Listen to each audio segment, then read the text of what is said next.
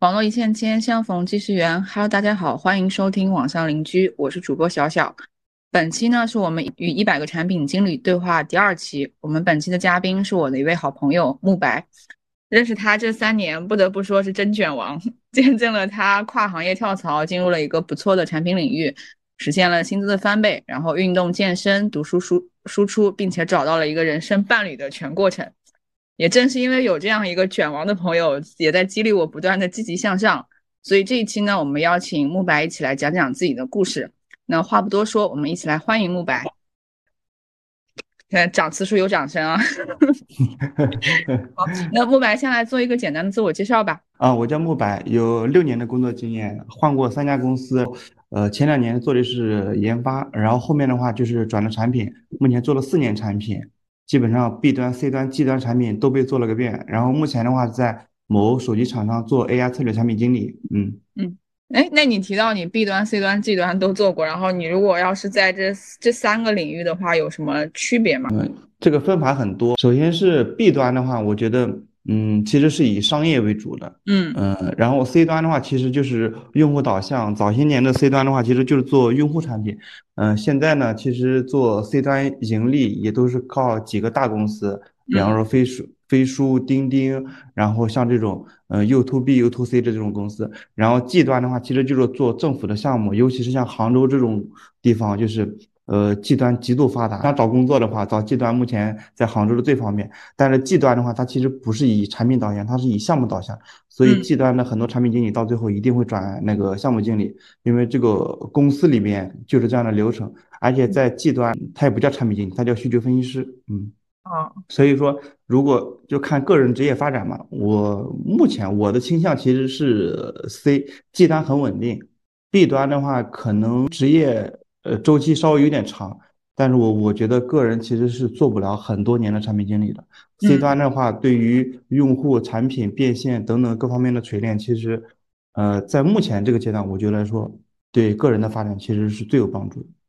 嗯，那我其实可以理解，像 C 端的产品，它是会跟用户比较靠近，然后会比较锻炼。如果是作为产品的话，可能会比较锻锻炼它的一些产品思维啊，一些换位思考的一些能力。然后，如果像那种 B 端的话，可能就是要深入到业务里面去，然后去了解这个行业的一些背景，然后去了解各个行业就是业务上面的一些具体的细节的点。然后，那像 To G 这一端呢的话，就是呃，应该就是你刚刚说的那个项目制嘛，可能就是我们会以每个项目跟着项目走，然后但这个项目可能是会有一些。就是比如说前期的背景条件，我们要在这个某一个项目的框架下面去做这个事情，可能对于产品来讲，就是对产品的发展来讲呢，可能就会比较有局限性。那可能就只是一个类似于执行或者是项目跟进的一个阶段。然后像你刚刚提的说，可能 to G 的产品最后可能都会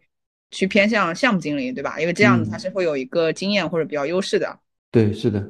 对，然后我我记得你应该之前是做 G 端比较多吧？对，算是算是 G 端做的比较多，但是我们我们做 G 端又感觉又不又不是那种很正统、很纯正的那种 G 端。我们做做 G 端的时候，其实是分是分两种，就是我在同时做两件事情，一个是在给政府做项目，另外一个是在用 SaaS 的那个思路跟那个低代码开发平台的那种思路，然后再去快速的去搭建那个 G 端。所以，我就虽然说我是在做 G 端的项目，但是我其实也是在做用 B 端那种方法在做 G 端。哦，嗯，OK OK，好的。那我其实我们刚刚聊了三种产品的一个区别嘛，然后你其实你最近一次跳槽，你是去了一家做，你现在应该是做 AI 策略产品对吧？对，是的。那其实对，然后其实我对策略产品这个就是这个这个领域呢，这个行业我是一直就是就不太懂啊，就是因为对想邀请你来展开讲讲，就比如说什么是策略产品，然后具体都在做哪些事情。嗯，首先策略产品的话，其实。呃，对，我的我的抬头里面是 AR 策略产品经理，它可以去分成三个词，一个是 AR，一个是策略，一个是产品经理。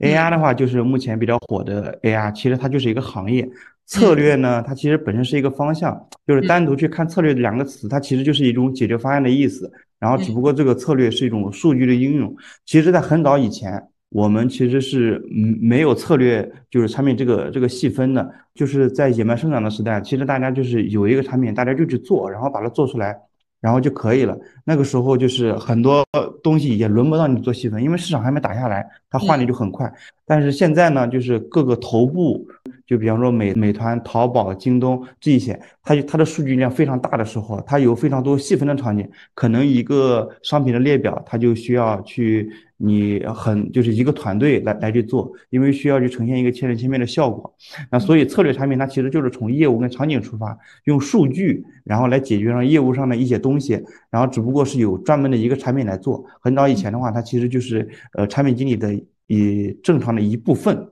嗯，对。然后这里边呢，我举一个小的例子，比方说我们想让用户在我们这边去留信息，我以前是做房产信息，我就用房产信息来做一个例子。比方说，我我们想让那个用户在我们这里去留一个信息，很早之前的话，我可能就是在一个地方，当他看到我们的就是房产列表的第六个、第七个的时候，我就给他一个小位置，然后去提醒他，他该留信息可以得到什么什么什么东西。这个时候就是固定的位置。但是呢，如果如果在策略产品这里做的话，就基本上是不会这么做。首先的话，我们去是去分析这个用户他在使用这个 APP 的过程中，他的实际的行为是什么，他有什么导向，然后我们通过数据买点的形式，把他的行为，呃，把他浏览的信息全部都抓过来，然后在他去看第四个、第五个的时候，就是穿插性跟踪，就是它不是固定的了，它就是呃根据你实时的浏览习惯，然后来显示你可能有什么标签，我也实时去给你打。所以说，策略产品它其实是。那种很精细化运营的产物，它其实也是属于运运营的范畴。对，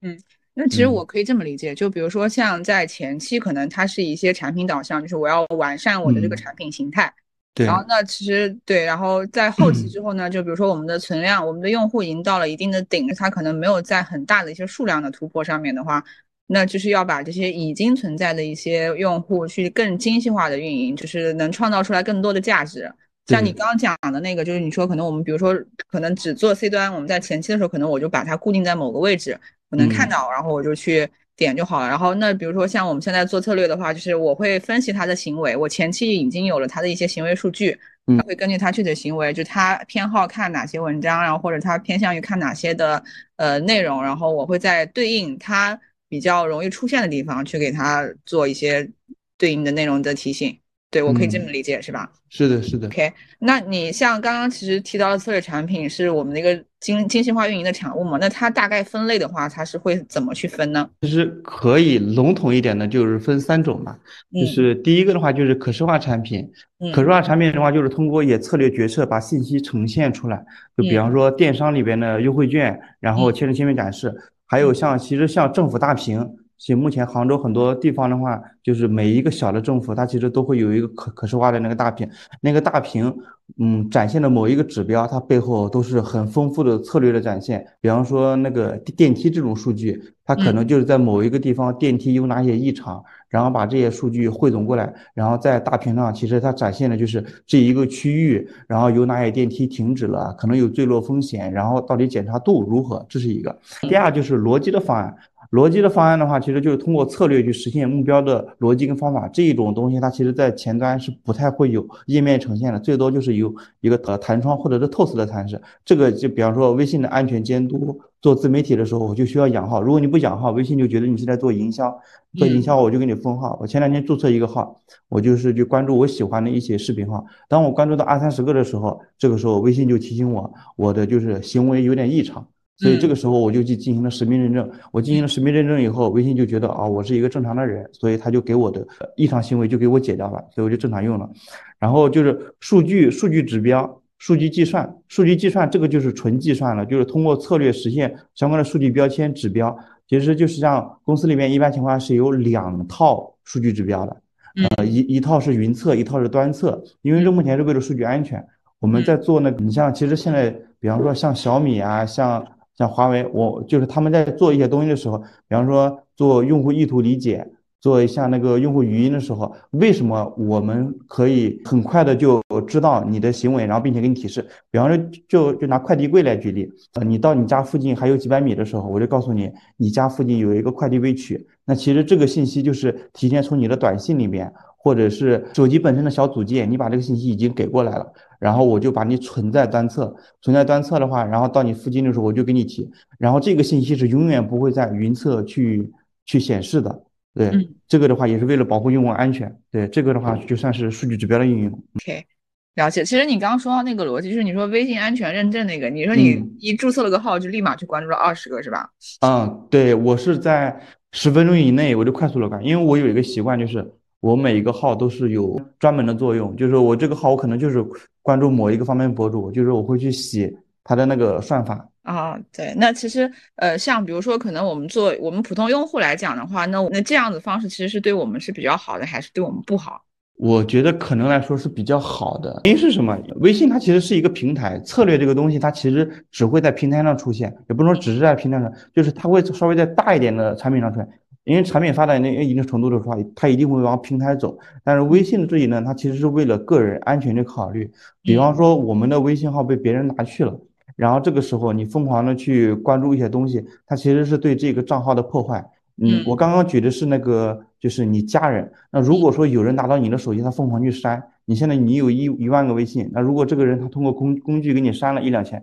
其实这个损失就是对个人是不可承受的，嗯，它是在很多方面都会为我们去做那个安全监督。比方说，我们现在的微信号，每个人的身份证只能去弄五个，这个是为了防止有人窃取我们的信息之后，大范围的去用我们的号去做一些违法的事情。其实从某种程度上来说，对个人是保护，第一是监督，第二是保护。嗯嗯，但是那呃，你刚刚说到保护这一点，其实还蛮赞同的，因为像现在其实像实名制啊这些。就是它还是管控的比较严的嘛。那其实我刚刚突然想到另外一个方面，就是我喜欢出去玩，然后我有时候经常会跟朋友在聊天，就比如说可能我要去香港或者去哪里，就是聊完之后我会发现过了一会儿，可能小红书上面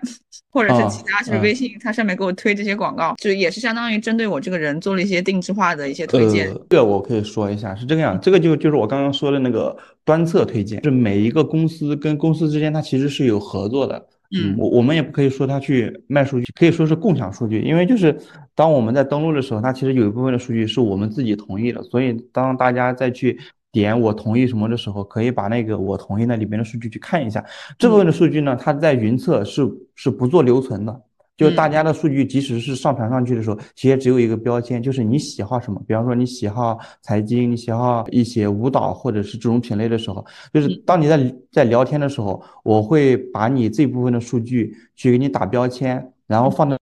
在本地。本地的话，然后可能有一些其他的平台，它就直接就共享过去，但是它不是把。你原数据去共享数据，并且它也不是把你的你的名字放过去，它只是把这个标签共享给了那一些。嗯，你打开另外一个平台之后，它就把这个标签作用于当前你登的账号，所以这部分的数据是不会上云的。然后，嗯，安全方面其实是可以不用考虑的。嗯，嗯，对，就是一个那那其实可能我在上面的标签可能是一个二十多岁，然后女性，然后喜欢玩，对吧？对对对。对对，我的信息就被想，可能就是在各个平台他们有合作的里面都可以去应用，然后但是通过我的这个数据具体的详细的我是谁谁谁这种可能是不会在他们的云端去存储，只是在我这个手机上面。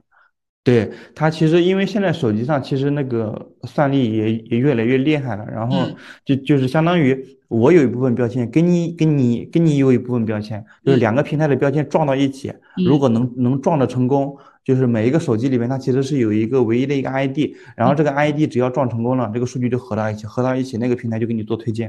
嗯，哎，那我是不是可以理解，像这种手机厂商他们在做，是不是他应该是他们相当于是作为一个就是信息的一个集中点吧？因为他是对我在用手机嘛，我有这个端，然后我把它所有的信息去收集，然后我跟不同的平台，他们可能是要跟这个手机厂商会有一些对接之类的。嗯，不会有这种时候是很明明令禁止的。有有两个方面，我说一下，一个是手机厂商本身它是有组件的，其实手机平台它就可以理解为一个超级的 APP，然后其他的 APP 就是在做这个 APP 里面做了一些子功能而已。比方说手机里边它有一些推荐的准备，我就假设以那个 Siri 建议的时候，它比方说我们到了一个地方，它地图上显示建议，其实这个时候就是 APP 在这个场景以下。然后他把这个场景识别了，并且把这个东西推给了 Siri，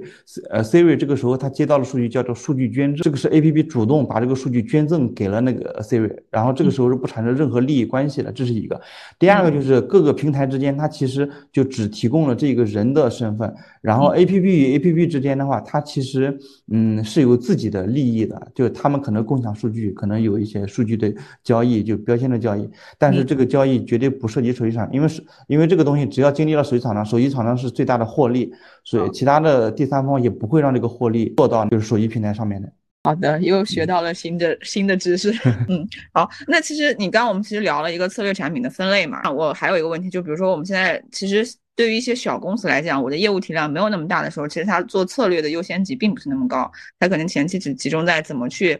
呃，把用户量做大，或者把它的一些收益去做大。那其实像大厂的话，他们的用户量已经做到一个比较大的量级，那么就他们需要我们刚刚刚刚前面说的更精细化的运营。我想跟慕白请教一下，那大厂的策略产品一般都在做些什么？我分享一下，就是这样，就是我是按照三个范围去划分，一个是业务领域去划分，第二个是专业要求来划分，第三个就是应用场景来划分。然后首先是业务领域划分的话，就是呃，我就以目前呃比较火的方向来举吧，比方说电商，呃，电商短视频，然后像那个小红书这种图文。这个里面其实就涉及到很多电商的策略，然后短视频策电商的策略里边，比方说那个我们的购物车，购物车里面你到底是我有一一百个，我我只有我只有一百个那个库存，但是有一千个人来买。这一千个人是都能加入购物车呢，还是说在加入购物车的时候，我就跟你说我现在的量不够，然后你分享就是你买的时候就提醒你你不能买。唯品会的它的处理策略就给你锁给你锁十五分钟，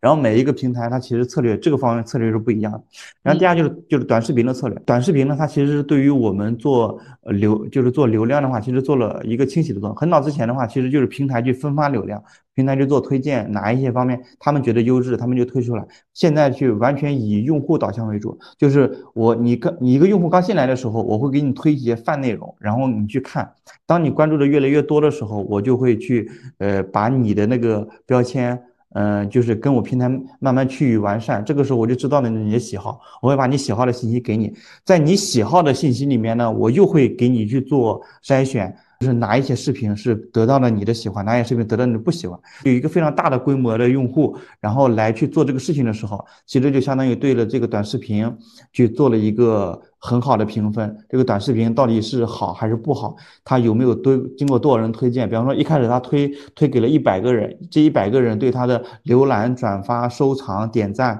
的。的情况是什么样的？当你达到我的及格线的时候，我再给你放一个更大的规模；当你再达到一个规模线的时候，我给你再放那个规模。当然，这个里面也有平台的干预，平台会觉得这一个这个阶段，比方说国家要振兴乡村，那这个时候乡村题材的我就给你火。然后，比方说这个阶段的时候，可能我们要助三农，或者这三农方面就可能比较。然后说这个方面的话，就是呃有国庆啊或者是什么，那这个时候就是国家题材或者。就是这种爱国性的，就是会稍微火一些。图文的话，其实就小红书。图文的话，跟短视频其实是一致的，呃，只不过它那个图文的标签没有那个短视频那么野。因为图文里图短视频其实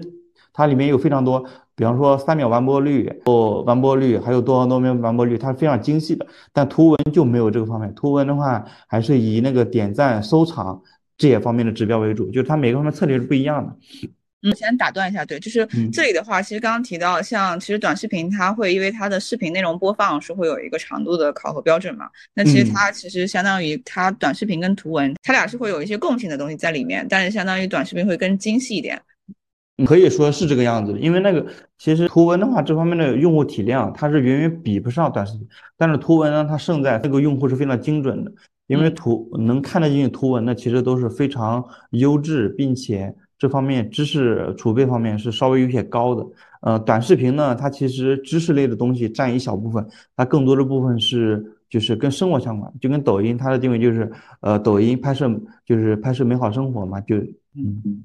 对。然后其实你刚刚提到那个，就是你说策略它会有，就是它会首先是学习你自己的行为嘛，然后再去根据一些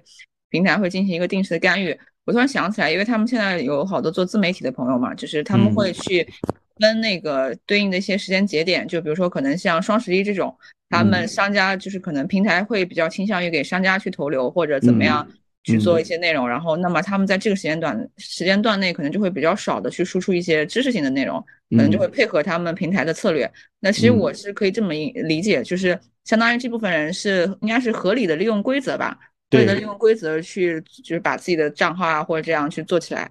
是这样，对，那其实就是是两个相辅的过程吧。我觉得可能就是平台制定了一些规则和策略，然后呃，对应一部分就是自媒体的人，他们可能去利用这个策略，然后去放大一些自己的账号的能力。然后呢，像我们普通人、普通的用户在用这个的时候，可能就是我们通过我们的不断的完善我们的行为，然后去获得一些可能对我们来讲是一些更精准的推荐，对对吧？嗯嗯嗯，OK，了解。那你继续，你刚刚讲到的是根据一个业务领域的划分，那其他呢？嗯，就是第二就是按照专业领域的划分。专业领域的话，这个其实，嗯，目前分的话，其实这个也特别成型了。第一个就是 AR 产品，AR 产品里面就是有图文，然后有纯的 NLP，然后有专门的呃图像的，还有目前比较火的那个 GPT 相关的。然后其他的话就是搜索、推荐、广告、搜推广，这这三大类已经是非常成熟了。嗯，主要是这四个方向。嗯。哎，那像 AI 策略这里，就是你可以展开讲一下吗？它 AI 这块主要是做哪些？嗯，它其实就两个词嘛，看的重重点是重在 AI 还是重在策略上。如果是重在 AI 上的嘛，其实就是给纯 AI 相关的应用稍微加一点点策略。我就假假设是我们去做那个，嗯，就比方说我们去做一个以图生图，做一个以图生图这样的软件的时候，比方说从头开始做，其实第一第一阶段我们就是做正常的产品，第二阶段就是。呃，把 AI 的东西去植入进来去做以图生图。第三个的时候，它其实当人多了以后的话，它就是呃涉及到策略，所以它是先有 AI 再有策略，然后这是一个。然后第二的话，如果是重点落在策略上面的话，它其实本身的话就是 AI 的话其实就为主，这方面其实就下面说的那个搜推广。比方说我们再去做那个推荐的时候，我还以那个京东的那个购物列表举例，就呃比方说我们我们在这个。过程中的话，我们知道了用户的一些数据，知道了用户行为。当我们有一些自己的方法跟模型去去判断用户的行为大概是什么的时候，会把这部分的模型就转变为那个 AI 的模型。所以 AI 的话是帮我们去做自动化的那个操作。然后策略的这个时候就是以干涉为主。比方说，当我看到这个呃放在第我这一个页面，我每隔十个放一个的时候，用户会投诉我的广告。或者用户的广告的点击不太行，那这个时候其实就属于我浪费了，所以这个时候我会进行很多的那个呃干涉，然后去把这个东西去基于完善。AI 在里面就是做一个那个自动化，它不是这个产品的核心。对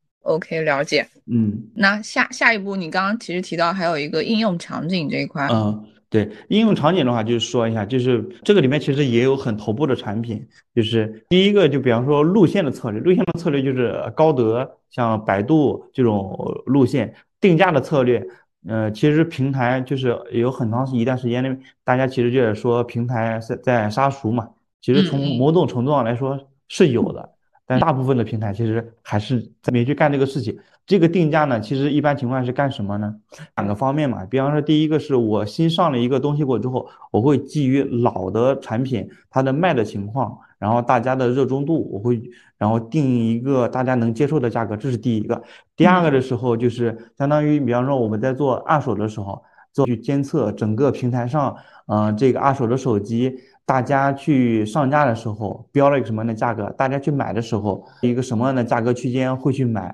有很多平台其实还有那种，嗯，叫拍卖的概念。其实我现在卖手机都是在那个某某某一个平台上去做那个那个拍卖，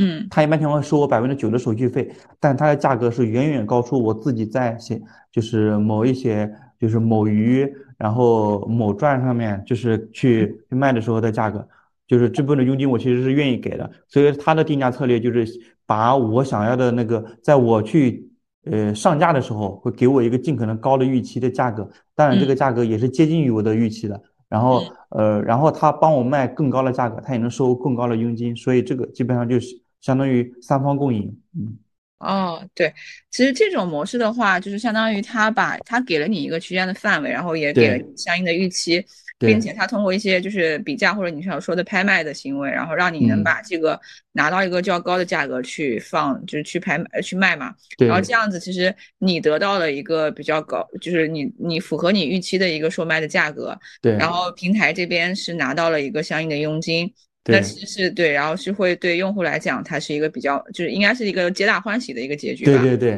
对，就是买家。买家的话也能买到自己满意，因为平台的话，他收这份钱，他会帮我们去做，呃，很严密的，就是一个一个保障，不要不不管是退换货还是什么，得自己做，还有验机，他会验的非常细这一方面。那如果说就是有一些平台，他其实就挂羊头卖狗肉，他说他一他验的很细。前段时间就有一个那个例子，就是有一个用户他买了一个九九新的，上面无划痕无啥，然后他买过来过之后，他就直接在这个平台又重新又重新上架了。然后这个时候呢，他就检测一个检测出一个九成新，然后就说啊，你这个划痕有那个，所以那个用户后来就投诉了那个平台，最终的话就是也闹得蛮不好的。所以平平台的话还是要保障他们检测的结果，然后这样用户能买到自己满意的，然后他也不会退，他也不会退货，然后卖的时候也能拿到我满意的价格，平台也能收到满意的佣金，这都是一个很正向的一个呃循环，嗯。嗯，好的，了解到了。其实刚刚就是你慕白分享了关于大厂的策略策略产品在做的这三块的一个领域的划分嘛。那想接着再问一下，因为呃做策略产品的话，我们刚刚举了前面很多的例子。那我们在面试这一块的内容的时候，我们需要重点考核哪些能力呢？嗯，方面我说的时候，大家其实呃以参考为主，就是不要硬套。做产品虽然说比较成熟，但是现在大家其实嗯没有一个很硬核的标准。我从软实力跟硬实力方面跟大家做一个简单的区分吧。首先软实力的时候，这个跟传统的产品经理是一样的。第一个就是沟通的能力，用户用户访谈就是同理心嘛，就是我大概要知道这个用户他是有什么样的需求。我去我去定定义它这方面的东西，然后像呃项目管理能力，这个其实也也是属于软实力。我觉得的话，如果说硬分的话，这这三个我觉得就已经够了，其他的话就没有特别大的必要。然后硬实力的话，其实就是一个是呃跟之跟传统产品经理一样的话，就是逻辑能力，然后像用户分析分析的能力，就是定位去抽象抽象用户需求的能力。然后去了解整个的业务架构，当然这一方面的话，做策略的时候，它是以策略为主，所以它的逻辑能力其实是逻辑跟抽象的能力是比普通的产品其实是要要求的更高一些，因为策略产品它做出来的东西其实是没有界面，没有界面的东西会让人非常的抓狂。比方说这个地方我到底是第三个推荐、第五个推荐、第九个推荐，它其实是从算法层面是有一些公式在在约定的。嗯，这里边的话，它其实还要求数据的能力。因为因为策略产品的它其实的前提，它有策略，策略是源于它对这个数据的洞察，这个数据它发现了一些规律过之后，它才能去制定这个策略。比方说我去我去看了一千个这个用户行为，我怎么能知道这个用户他在这个平台上他更喜欢的调性是什么？那就需要你在这个数据的过程中，你去把这些字段呀就整理出来。然后通过数据分析的形式，然后去抽象出来一些标签，这个时候是人人工去做。然后你想去进一步去高效的完成的话，你就要把这一部分的策略再去转化成呃那个 AI 的模型。所以说这个部分的话，还需要去知道 AI AI 的模型，就是 AI 的话，你要你可以不知道它的算法是怎么运作的，但是你要知道，首先 AI 的话，它有哪几个方面，它到底是聚合的，还是做二分的，还是做三分的？然后还是做每一个方面的，就是呃图生图、文生文，或者是图生文，或者是自然语言回答，就是某一个方面的东西，就是你要知道每呃某一个领域它有哪些有哪些模型，这些模型背后需要哪些数据，这些的话需要跟那个 AI 去，就是相当于去跟那个算法工程师这边一起去合作，因为这个里边的话，你要想让产品经理的话非常去懂模型也不现实。而且这些模型它需要经过呃算法工程师他非常多轮的调试，才能达到我们满意的结果。所以，所以在这个过程中，其实是我们要懂那个算法工程师呃一些常说的一些词汇，怎么去检验这个模型好不好，然后型怎么去训练，然后等等这这些方面东西。当然也不需要特别懂，就是你跟算法工程师去相处一两个月的时候。其实这些东西他讲多了，你慢慢就把它收集下来去查就可以。外面的渠道呢也是可以去找到的。我就稍微推荐一个，呃，极客平台上面有一个为 AI 产品经理的，他们那个呃基础的，就是还挺好。如果大家感兴趣的话，可以去看一下。目前为止，我觉得那个嗯性价比还挺好。那个课程我基本上看了好多遍。嗯，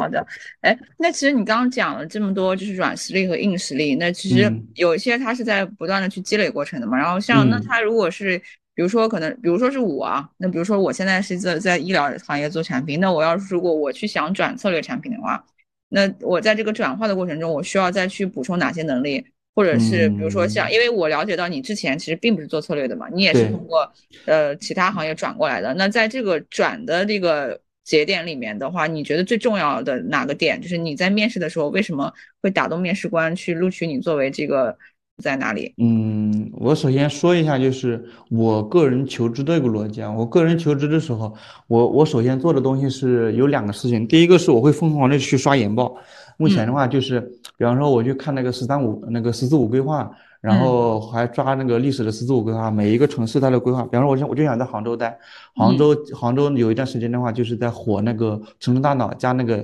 AIoT，这里边的话，一个是 AI，然后一个是那个政府相关。所以我面试的前期的时候，我会去面很多技端，但后来我发现技端的东西确实是我不喜欢，所以这个时候我就转向于那个 AIoT。然后我在求职的时候，我就会去刷，呃。找专门这方面的课程，我刚刚也推荐了一个课程。然后第二个就是，呃，其他平台的话，一些很专业的课程，我我就去看。然后不仅去了解这个是什么东西，简单背后的原理我也会去讲。所以当面试官去问的时候，我基本上也能说得出来。关于嗯你刚刚说的那个，就是要重点提升什么东西，我可以去去说一下。第一个的时候，我觉得，呃，对于产品经理来说，其实是我个人理解。于商业的洞察，就是怎么能对这个行业它是怎么变现的，然后懂用户这个方面，我觉得核心。这个方面一定要去核心的提，因为面试的时候，大家也还是会去问你产品的东西，然后与用户的洞察，对于行业的洞察，你这方面说。第二的话，再说到这里的时候，再谈到项目，呃，他们一定会问你，呃，为什么是你能做好这个东西？所以说，你首先要去把这一个公司它做什么样的产品去了解到，把你之前的那个公司。对应的那个东西去迁移过来，比方说这个公司它就是去做与应用的公司，它就是做一个呃呃用户画像的，去去专门做用户画像的。那你在之前的公司的时候，你你知道呃什么是用户画像吗？用户画像的怎么来的？怎么去打标签？标标签的话，到底是云测怎么打？呃端测怎么打？然后的话怎么去做数据分析？就是你要尽可能去往那去靠，它可能每一个方面的标准都不一样。所以第一个是你要结合他目前这个公司去回答，第二个的话就是数据的洞察，这个方面是标准能力，可以去研究目前已有的数据方法有有哪些，数据的平台是什么，数据到底有哪些方面的应用，这这个方面呢？还有第三个就是呃，因为这个时代如果大家想去找那个策略产品经理，其实就偏嗯就 AR 策略，其实就偏 AR 为主了，策略为辅。然后这这个时候你就一定要知道 AR 有哪些应用啊，首先最简单嘛。ChatGPT，你你不可以说就是你现在连连账号都没有，这个这个肯定不行的。你要知道那个 ChatGPT 它目前有哪些能力，然后怎么去使用它更好的回答。目前国内有哪些公司对于这个东西的，就是应用的比较好，在应用层做的比较好。产品经理关注的一定是应用层，我我们的技术端只是为了去更好的去沟通，把应用层的东西去做得更好，对。嗯。我我觉得核我觉得核心这一些只要能做到就好了。技术这方面，AR，嗯，有模型的话，去公开的渠道，这基本上都能搜到图图生图有哪一些，文生图有哪一些，呃，图生文有哪一些，然后自然语言理解有有哪一些，然后这一些只要你能穷举的到位，你把每一个产品的优劣势能说得出来，面试官基本上就不会为难你，他还是考验了你，嗯，说糙一点就是说是产品思维嘛，产品思维。再往下分的话，就是你个人对于产品的一个理解，嗯，对，嗯，其实刚听你就是分享这些内容，我觉得最重要、最最重要的一点，其实是你的一个学习能力跟主动性。对，是的，对。然后，因为其实你不管是对商业的洞察，或者是你对这个领域的了解，或者是你关注的那些模最新最新的模型，或者你学习的那些课程，其实都是体现一个你的学习能力跟一个主动和积极性。作为产品的话，其实刚讲到的我的一些软实力，我的沟通能力这些。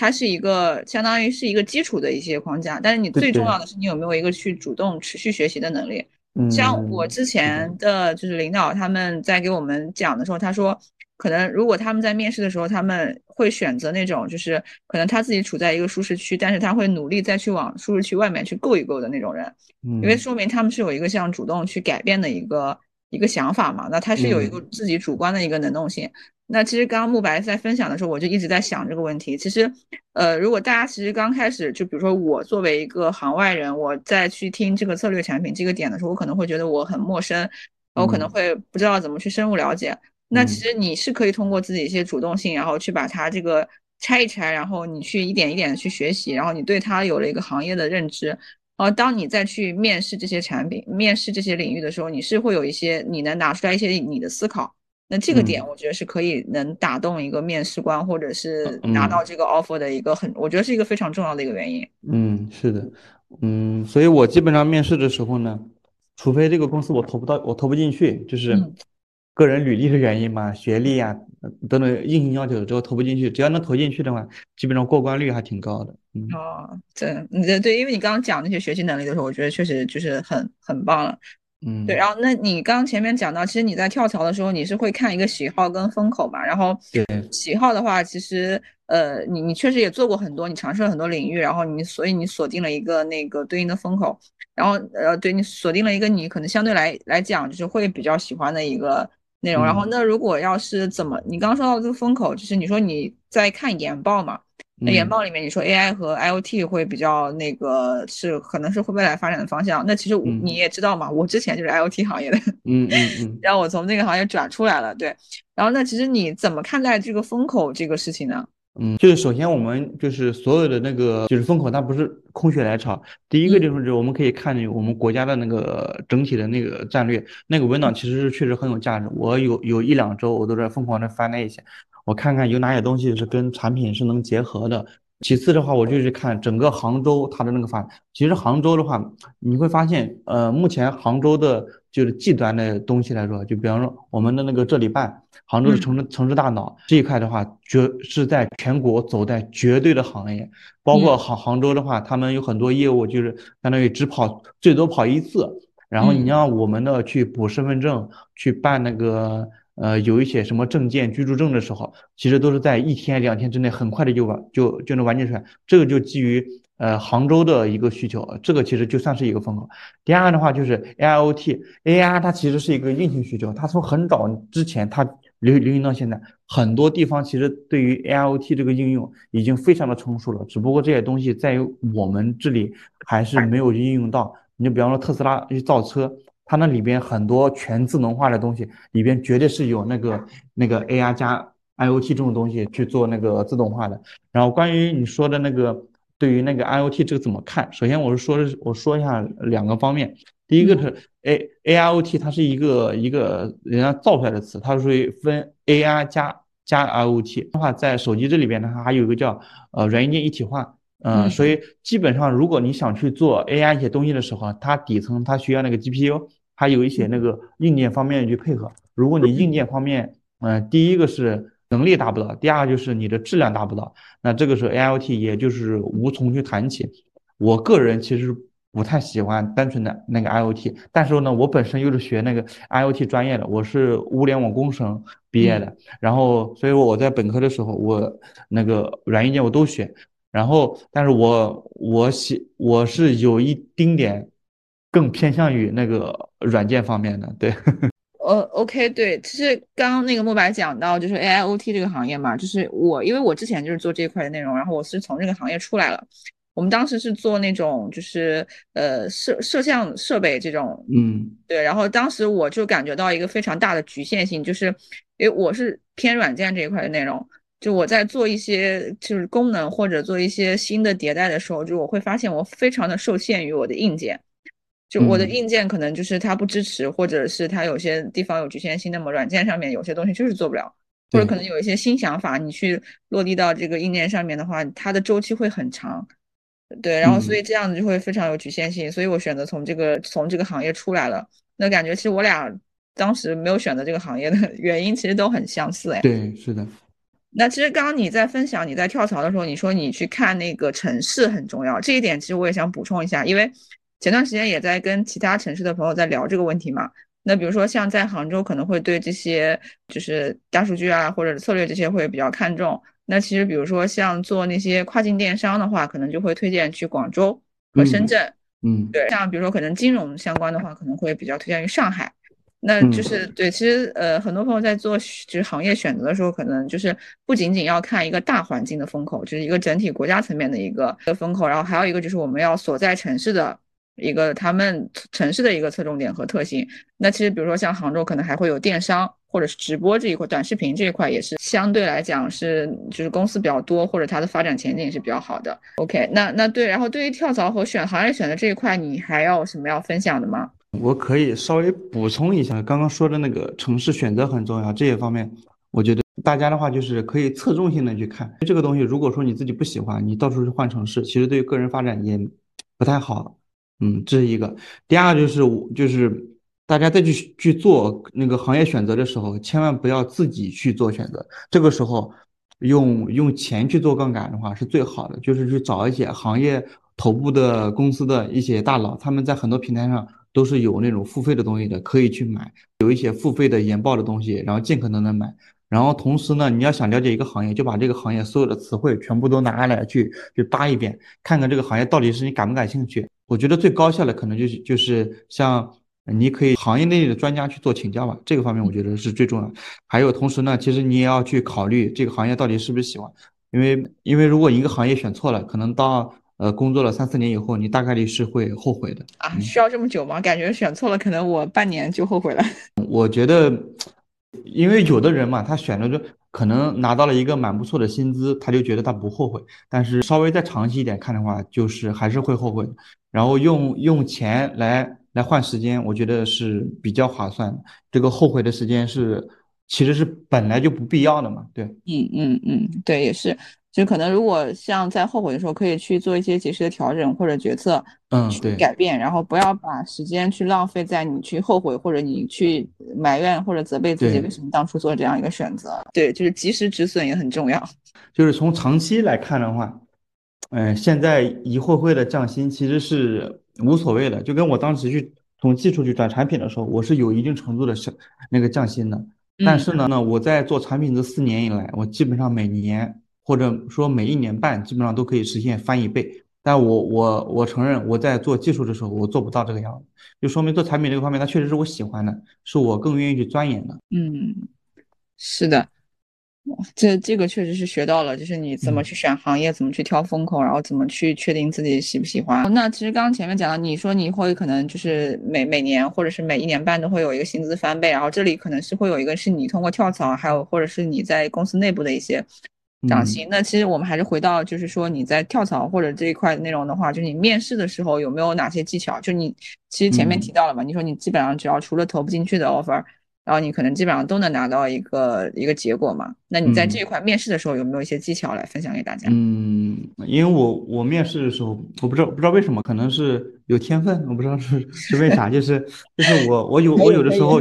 就是我这方面确实，嗯，我觉得我我我的效率很高。我一般情况下就是，就像我裸辞一离职，我就是面试个一两家，我就能我就拿了好几个 offer。然后的话，我是有一些自己的方法的。从两个方面来说吧，一个是常规的求职方式是这个样子。第一个就是我觉得专业的事交给专业的人做。每一个平台，比方说 boss、拉高，呃，他们这样的平台，这个平台呢，第一个是它其实是属于一个三方的平台。第一个是平平台他们自己。第二个是就是求职者，第三个就是招聘的人，然后这里边呢可能还会涉及到猎头，这个这个地方我们就把这些东西这些人都忽略掉。这些人呢，他第一个是想让求职者找到满意的公司，第二个是招人的公司招到满意的人。所以，同时他他为了去提高这个匹配率，然后让大家更喜欢用这个平台，你我能找到工作，我肯定满意；我能我能招到人，我肯定也满意。所以呢，这个时候他会去推出一些求职教练或者简历教练的服务。这个方面，他当然他不是造假，我们在学校里面也没有人教我怎么教我们怎么去求职写简历。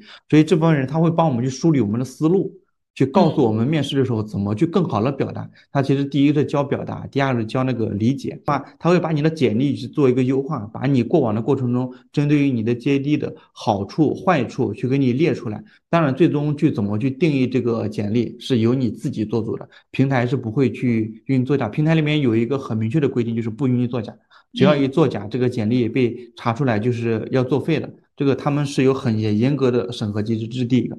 第二个的话就是这个是我很呃早期的话跟一个求职的老师学的。求职的时候，你千万不要说，哎呀，我有什么东西我就去找什么东西，这个就是匹配的逻辑。你用这个逻辑去找工作，永远都不可能找到一个你很满意的。你一定要从目前这个地方跳出来，去从全行业去看。就刚刚我们就讨论到了一个怎么去看看行业，去看城市。你要去看这个城市的它大概的平均的薪资是多少。我面试的时候有一个硬核的规定，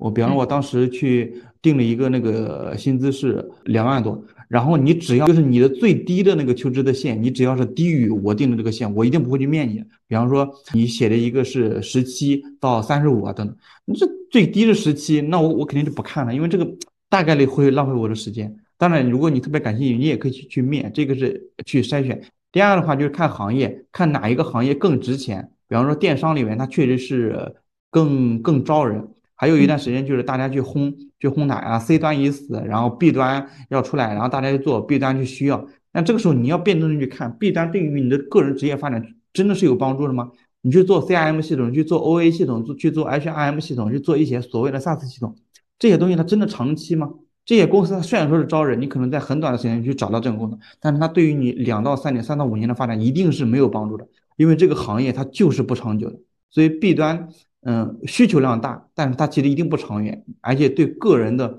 一个损耗是很严重。它是只提取，没有给你价值输出的，这是一个。第二个就是我觉得行业吧，比方说你到底是喜欢城市大脑，城市大脑里边它非它是非有非常多的行业，就是这个城市它有城市大屏。然后或者还有一些政府的审核项目，再或者就是政府去给 C 端用户去做的，比方说我们我们之前在做的一些物业监管平台啊，它里面就有一些那个物业业主去做投票、物业维修资金，还有那个就是有一些那个其他收费的东西，你你要去看一些哪些东西在这个平台上就更受欢迎，去看钱，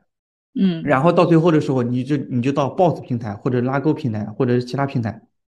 你把这些平台上面你感兴趣这些行业、公司、岗位全部给它穷举出来，嗯，然后把那个价格也列出来，你到最终就选那个价格，然后你去去面，去尝试着面，面的过程你就知道他们是需要什么。这样面到三到五轮的时候，你你感兴趣的那个岗位圈到五到六个的时候，其实你再去面个把个月，基本就行了。所以求职周期一般情况下一个半月，基本上是能找到自己那个满意的。当你有这些东西你都有了。你也找到自己喜欢的，也找到了意向的高薪的岗位，那这个时候你就缺的是能力，就是刚刚提到的学习能力，你就要快速的去花钱去买你对应的实操的课。这个时候你自己去学一些所谓的东西，其实是没有必要的。这个课程我只要去吸收百分之十，然后再基于我原先的能力，我觉得产品的能力是完全可以百分百迁移的。这百分百的迁移，只要加上你对应的一些，他跟他们给你讲的一些行业的研究。以及一些少比较，就比方说你要缺 AI，然后他们跟你讲模型，讲一些应用场景，然后到面试的过程中你能说得出来，同时你也说你之前的一些东西，再加上你的思考，面试官大概率会让你过。对，这是一个。然后我再说一下我刚刚说的自媒体求职，我觉我觉得这个时代啊，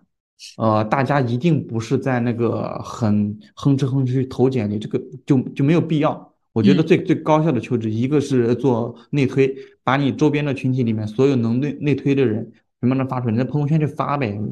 为啥不敢发呀？在朋友圈去发，然后像麦麦这个频道上，你去发一些自己的帖子，让更多人看到你。然后在小红书上面，你也可以去。做一些你自己的专业的东西，然后你的抬头里面你就说你是你是想求职的，然后你就输出你专业的东西。第一是求职的，第二就树立你的知识体系了。我觉得这个东西它比传统的求职效率更高，并且它是它是更加的一个双向选择，你的薪资的溢价也会更高，因为大家看重你的学习，看重你的成长。同时呢，这个也是呃我们待会。也也会去聊大家的副业嘛，这个其实也是给大家去做一个铺垫。对我核心就是说，这我其实本来想跟你聊这个产品经理这条路上是怎么成长的。那其实你刚刚已经分享了这么多，我可以给你总结一下。其实第一点可能就是自己主动的要去学习，就是你有这个想法，然后并且去落实于行动。你这个是你的主观的一个想着，你由由内而外散发出来你想学习的一个欲望。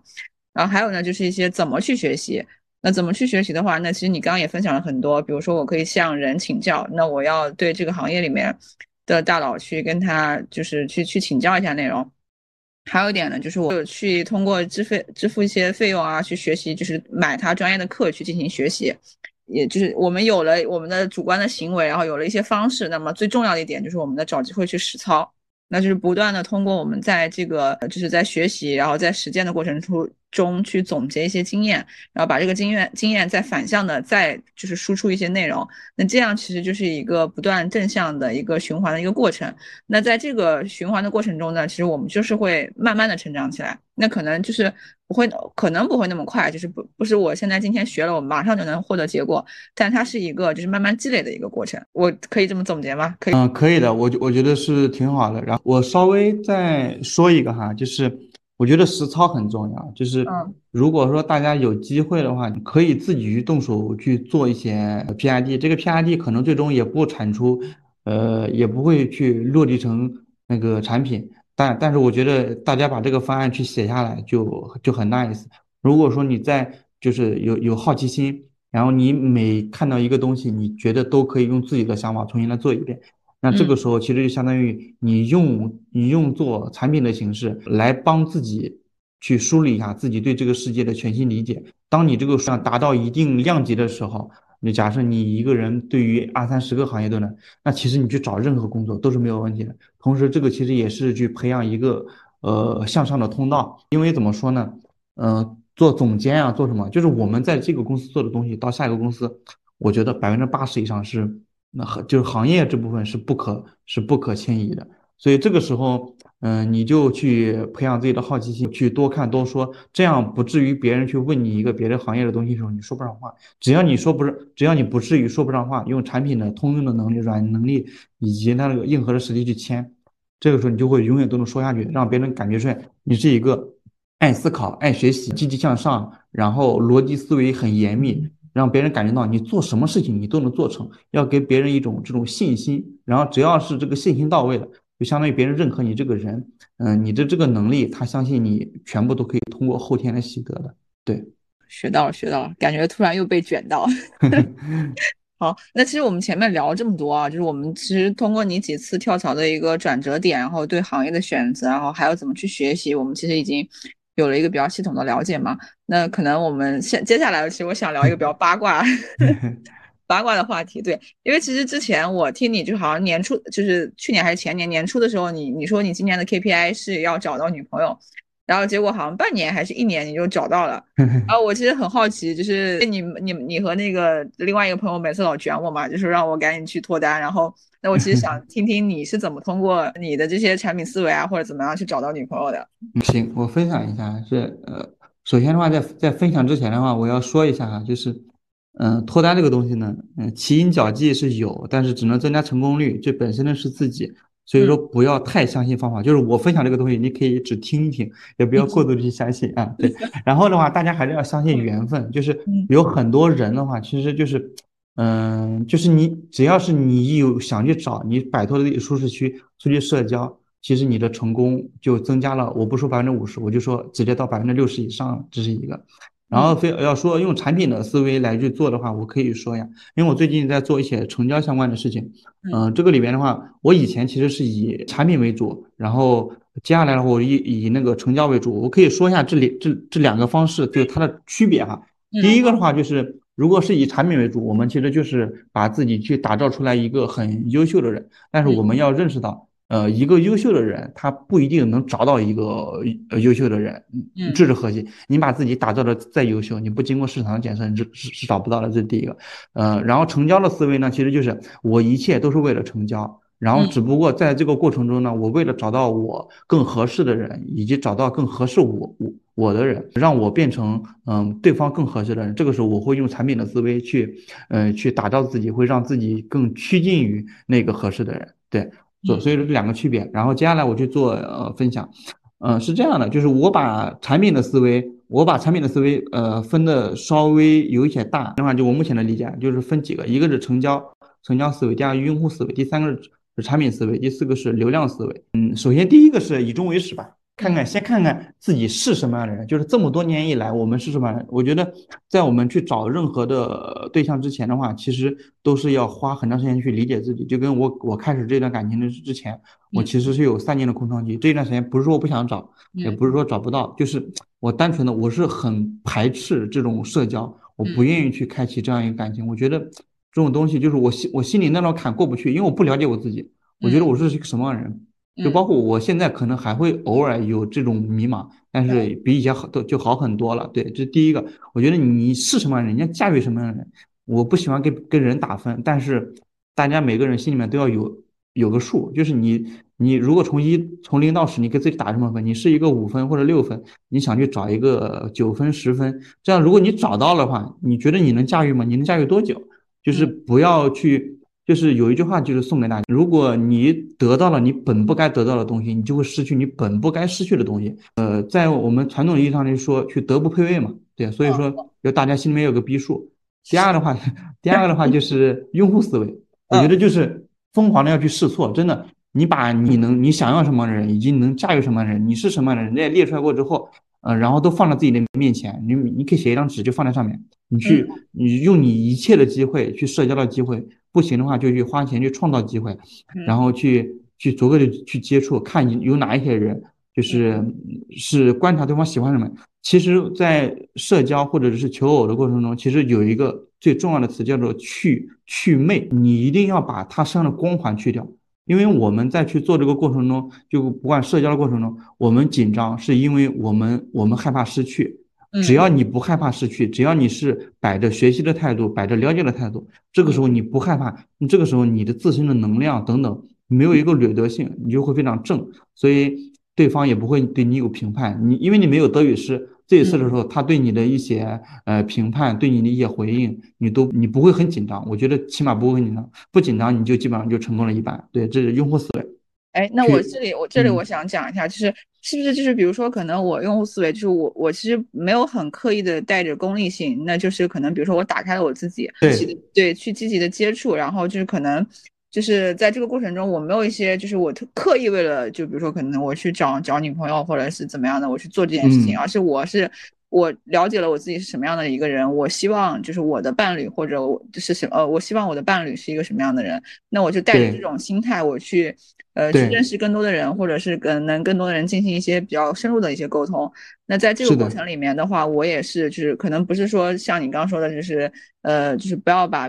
带有太多的光环去看别人，可能就是一些真诚的一些对话。嗯，然后这样子的话，其实也是对自己一个能量的一个肯定，就是我去，就是大家都是一个积极向上的人，然后我就是我想要什么样的一个人，我去找他就可以了。对对，那我想刚这是我刚刚对你的那个补充，嗯嗯，对，可以的。就是这个里边的话，我稍微再补充一点，这个里面其实就大家有一个阶层思维，就是我们天生的认为我们比某一些人就差很多。比方说，我是一个什么样的男生，我就配不上那样的女生。然后这个时候，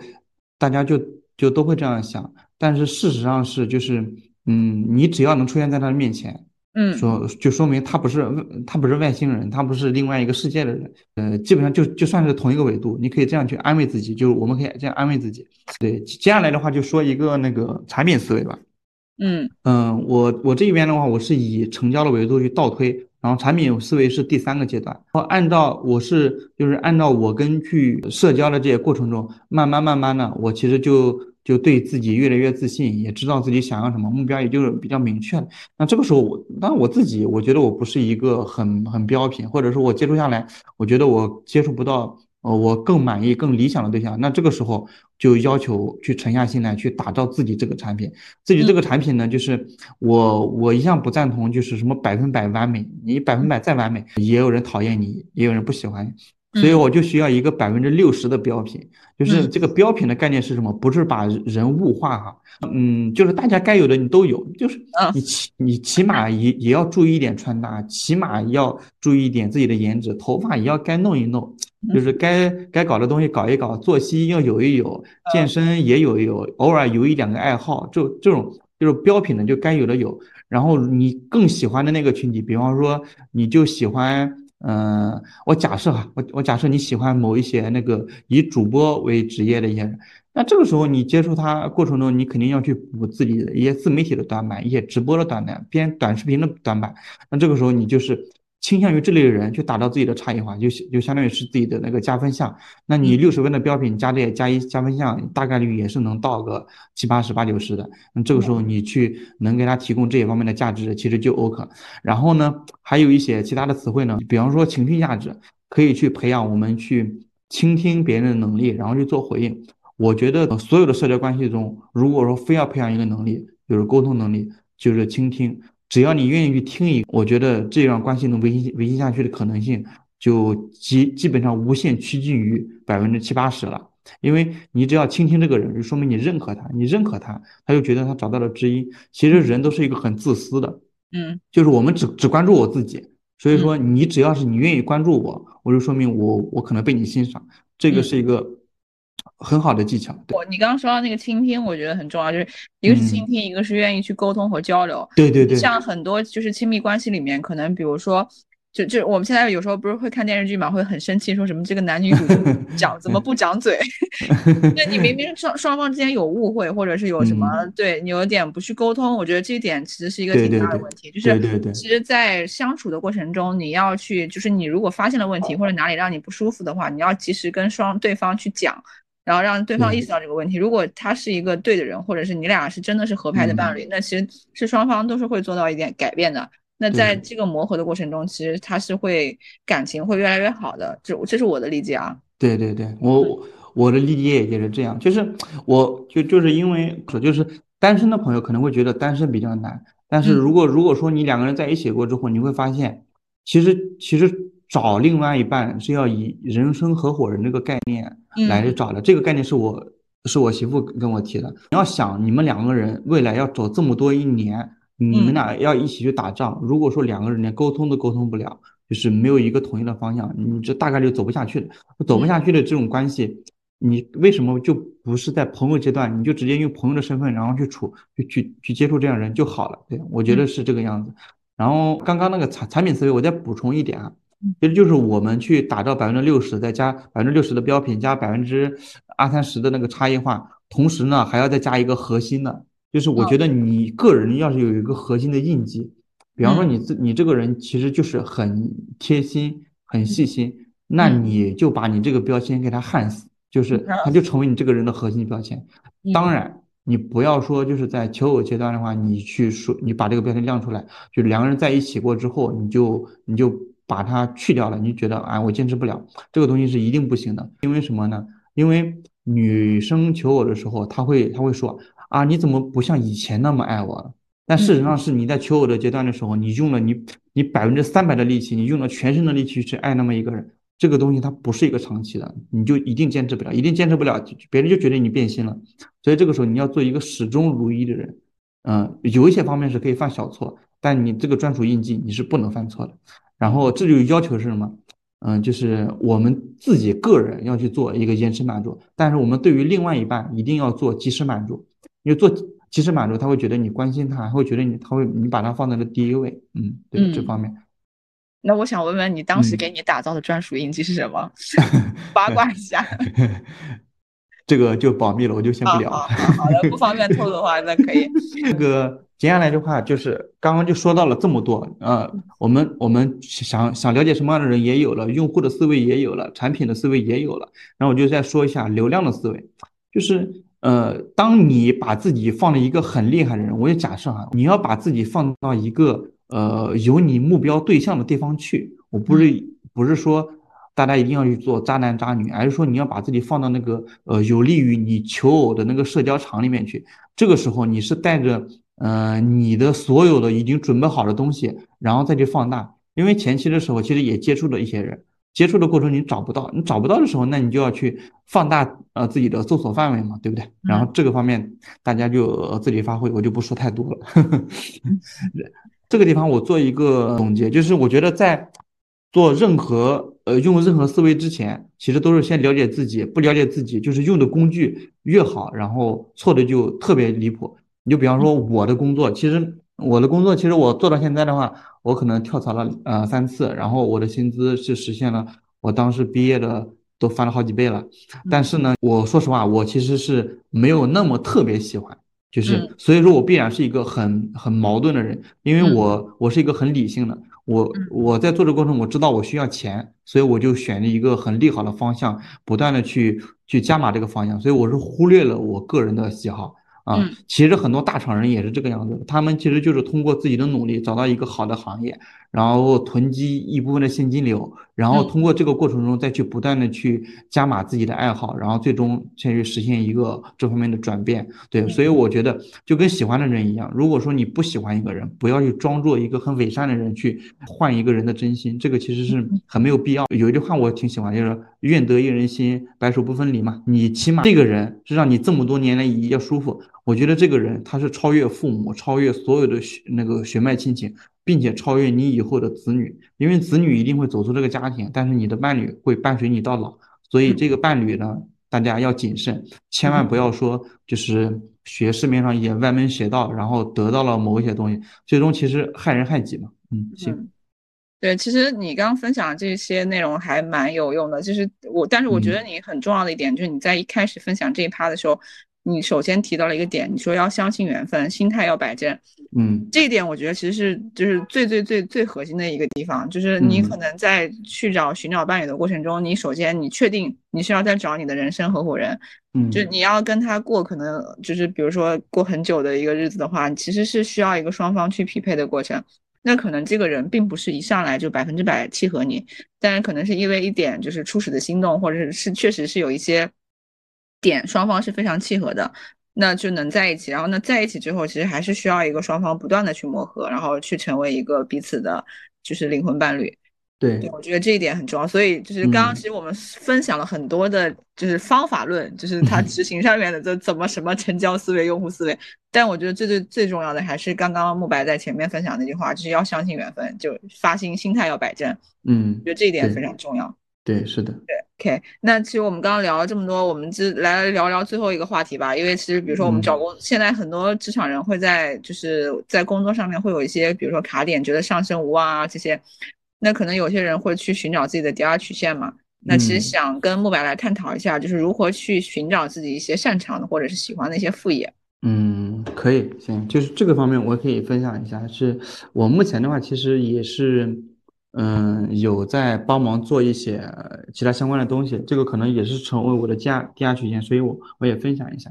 呃，首先的话，这个就是我的一个核心主张，我先分享，就是我喜欢以终为始，就是以成交的角度去找什么工作是钱比较多的，或者目前自己比较喜欢的，同时也是变现比较多的。它其实这个就是很多个维度去交叉，第一个是钱，第二个是你的个人爱好啊。然后第三个就是可能长远发展等等，你交在一起，然后最终你你做一个取舍。钱多的东西呢，可能不一定是你喜欢的，也不一定是你能做得久的。你喜欢的东西呢，可能是不能养活你的，也是没有钱的，所以也可能也是没有自由的。所以说这个时候看看看大家怎么选。嗯，其实我不喜欢那个副业这个词。前段时间我听了一个一个大佬分享，他其实是说他他也不赞同副业。嗯，就是怎么说呢？人其实只能做好一个事情。如果说你做了。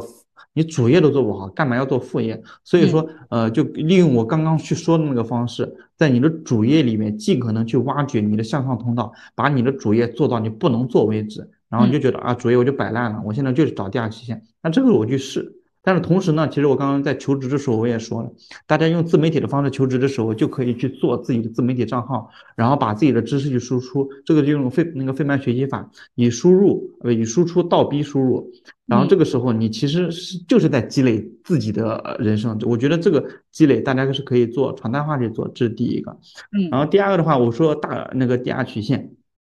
第二曲线就是需要我们不断的去尝试，呃，但。在在商业上，第二曲线，嗯，第二曲线的开始是在第一曲线即将到达终点的时候，你才去开启第二曲线。如果说你不这样的做的话，呃，其实你就会有一个什么的现象，我就打个比方啊，你第一曲线你都爬得特别低，假设高度就是二十米，总高度是一百米。你只爬到二十米你就放弃了，然后你就不想爬了，然后这个时候你你就开启了这里第二曲线。那第二曲线其实是以第一曲线稍微低一点的度，比方我刚刚说了三十，第二曲线你的开始可能是二十五，那其实你再往上爬，你爬三十，你可能是五十五，你这个效率就太低了。那如果说有一个人他用了一个很短的，他用了一个同样的时间，他把这一个第一曲线爬到了一个八十分，然后他第二曲线开始他七十五分，你想想他这两次去加起来就是呃。七十五，然后再加七十五，我假设就一百五，但你两次你就达只达到百分之五十，其实是从效率或者人生的高度长度来说，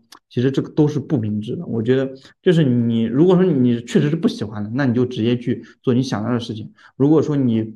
你要去做的话，我觉得还是要要加码主业，然后并且在极短的时间看清这个主业。如果你用五年才看清这个主业，绝对是不如你 all in 你的主业，去用两年的时间去看清你的主业，然后来的那个效率，然后回报率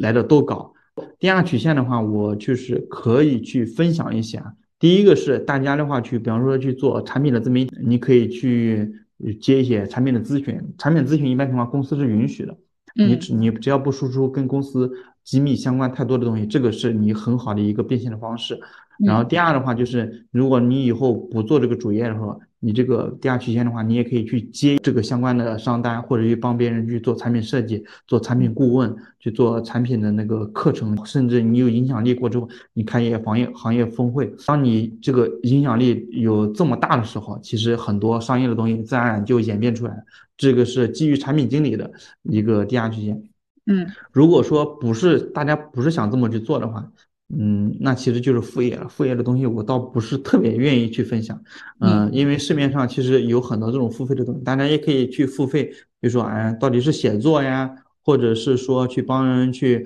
画一下画 logo，然后等等这方面，就大家可以自己进去去研究就好。嗯嗯，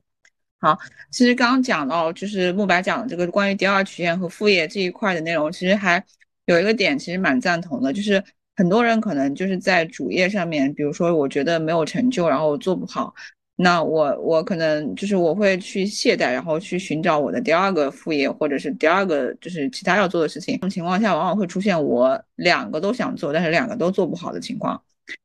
对，其实你刚刚讲到那一点，我觉得还就是蛮重要的，就是比如说我可以先 all in 我的主业上面，我向内求，比如说我在内部我能不能有一些上升的机会，或者是实现薪资的一些。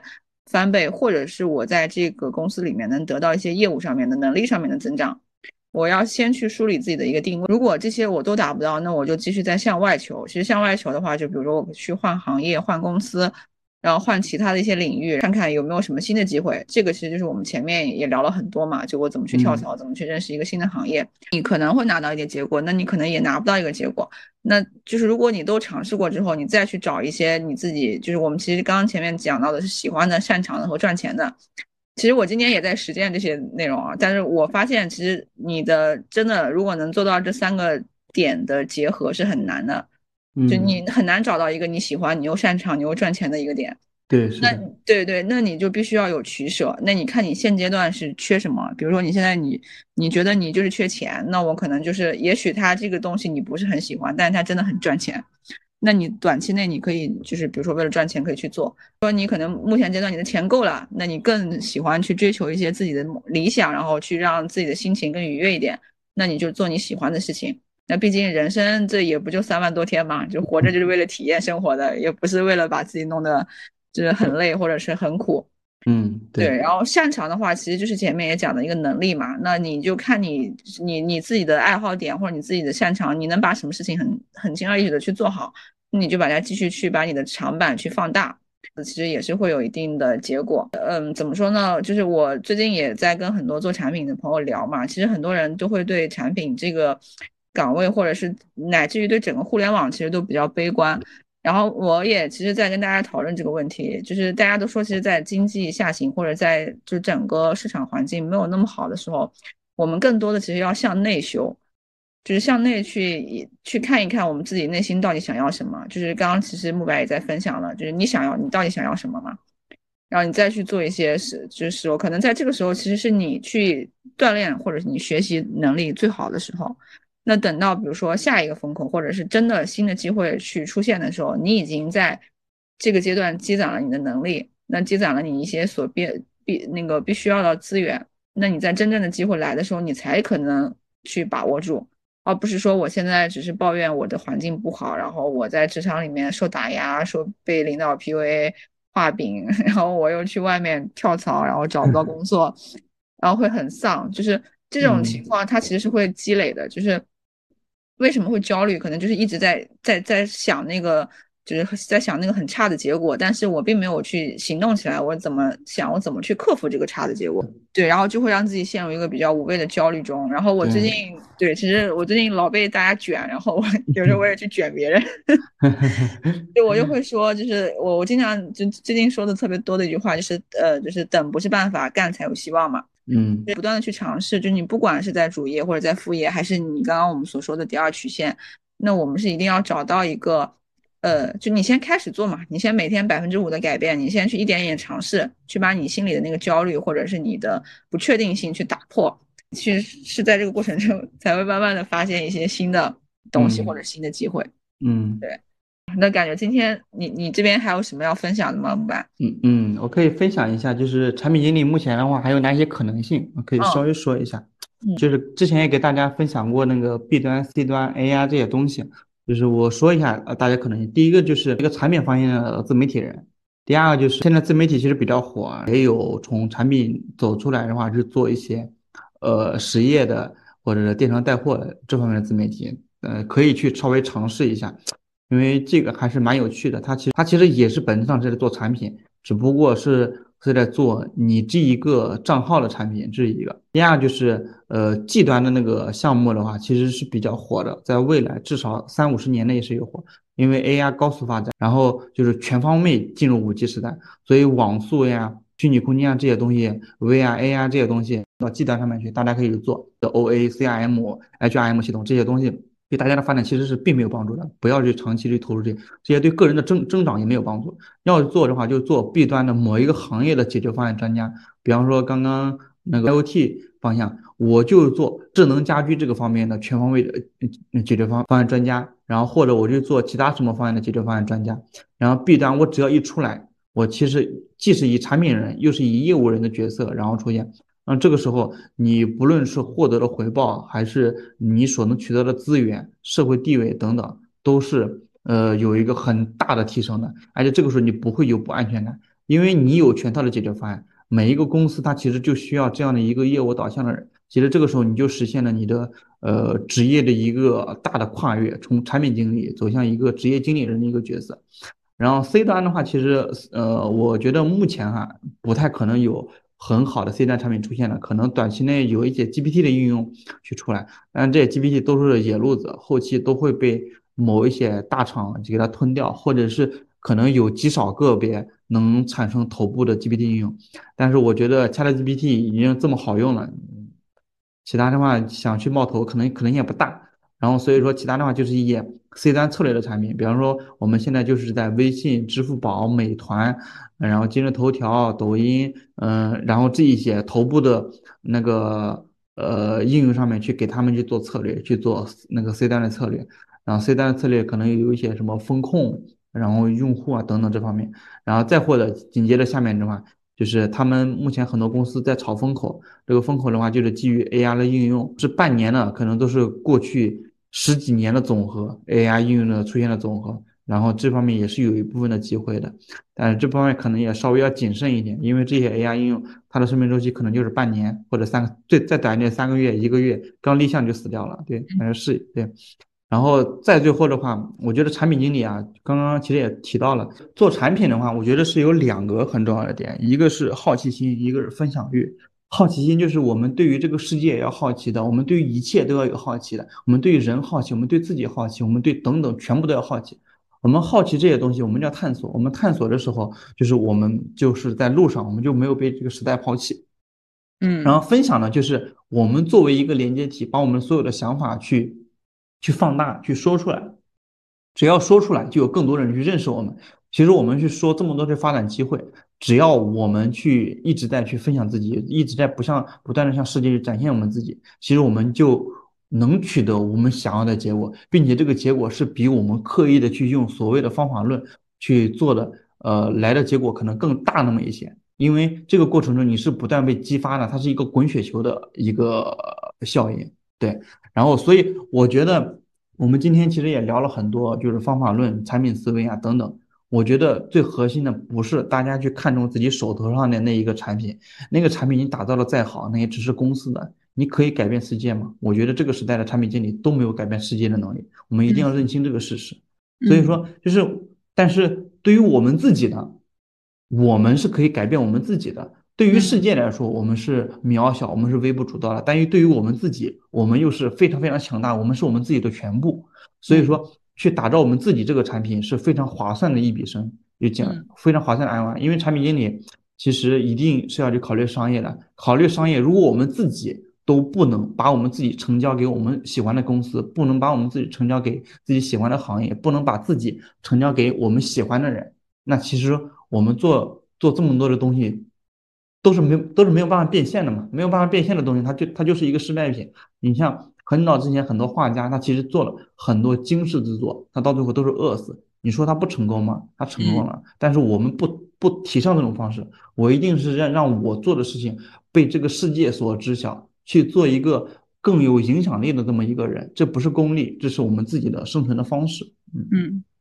哇，我感觉你刚刚说的那句升华了，就是把 自己打造成一个产品。对你把自己当做一个产品去打磨，就是你需要什么样的人，你需要你有什么样的能力，你能呈现给就是别人是一个怎么样子的，然后你要有一些分享欲和好奇心，然后去不断的去实践和尝试。那就是把自己这个产品打磨好之后，我觉得其实我们的生活或者我们的工作。其实都会变得很正向，或者变得很就是很顺，相对来讲会比较顺畅一点，因为我们明确的知道我们自己想要什么，并且我们会不断的去改变自己，然后去呃适应这个环境，或者是学习它，然后去达到我们就就不断的去学习，然后为了我们的目标去前进。对我觉得这一点非常非常重要，就是还是回到前面刚说的，就是我们一定要向内求，然后去知道自己真正想要什么，然后再去付出行动，然后去学习。然后去不断把自己这个产品打磨成一个可能来说并不是一个很完美的产品，但是是一定是自己当下就自己非常喜欢的一个产品。嗯，是的，是的，就是一定要让自己满意，千万不要就是昧着自己的本心去做事情。好的，那我我们今天差不多其实也聊了非常非常多嘛，就是从转行到跳槽到行业的选择，然后到怎么找找到产女朋友，然后到怎么把自己打造成一个完美的产品。那感觉今天又被你卷到了，谢谢。谢谢。我我今天也学到了很多。嗯，对对对，就是真的学习到了很多。那我们的话，那今天的节目差不多，其实到这里就要结束了。然后，如果大家后续有什么问题的话，可以在我们的评论区进行一个留言。那我们就这样，然后我们下期节目再见。再见。好，拜拜。拜拜。